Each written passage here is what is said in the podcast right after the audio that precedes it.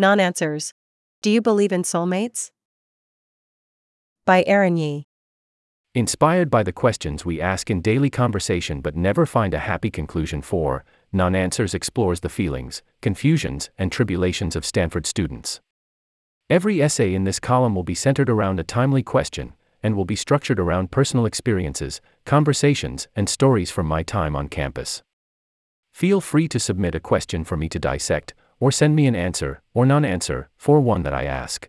It is a Thursday night in Castano, and I am sitting on the floor with my friends, contemplating life and munching on a loaf of banana challah bread.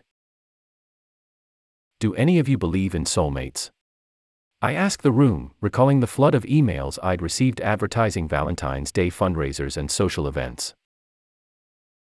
No, I think you can be in a relationship with pretty much anybody, one of my friends replies.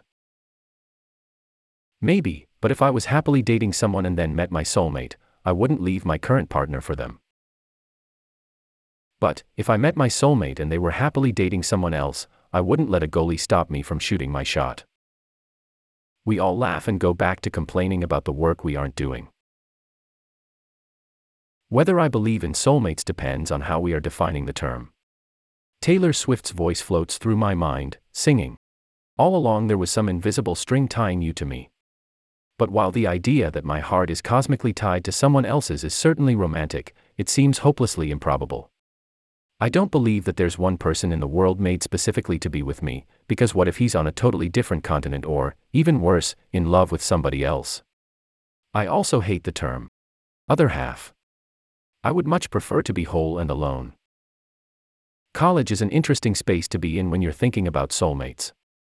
Here we are, surrounded by smart, attractive, healthy people our age who share our interests, values, and life goals, and still we find ourselves floundering to form any sort of meaningful connection.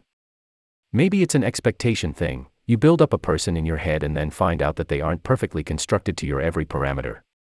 Maybe we're all too unwilling to compromise, or we're all too vain, or we just don't know how to navigate a world where there's always the possibility of something better. Stanford students have a tendency to never settle, but in the case of dating, that's not necessarily a good thing. When there's such a disconnect between the depictions of love in pop culture and the reality of relationships and dating in college, it feels easy to write off soulmates as a bogus concept made up by people who just don't get it. But sometimes I think of my mom telling a story for the millionth time and my dad laughing in all the right places like he's never heard her tell it before. I think of that last late night drive with my high school friends before leaving for college. I think of the people in my life who know what I'm going to say before I do, who remind me when to slow down. There are people in this world who make it easy, who make you feel like yourself in the fullest, brightest sense of the word. And maybe that is the actual definition of a soulmate. I'm reminded of a movie I watched on my flight home to New York for winter break, Cha Cha Real Smooth. In it, the main character Andrew tells his love interest Domino that everybody has multiple soulmates. People like him, who are extroverted and carefree, have like 1200, while people like her, who are pricklier and more reserved, have. Maybe four. His point is that the people we cross paths with are meant to change our lives, and while at least a few of them will likely fall into this soulmate category, some are meant to just be friends or temporary characters, and it's important to be okay with that. I don't know to what extent I believe in soulmates. Sometimes, though, I'll see two people laying together on the oval, or smiling across from each other at Coupa, or studying side by side at Green and I'll think to myself that they must exist, at least in some way.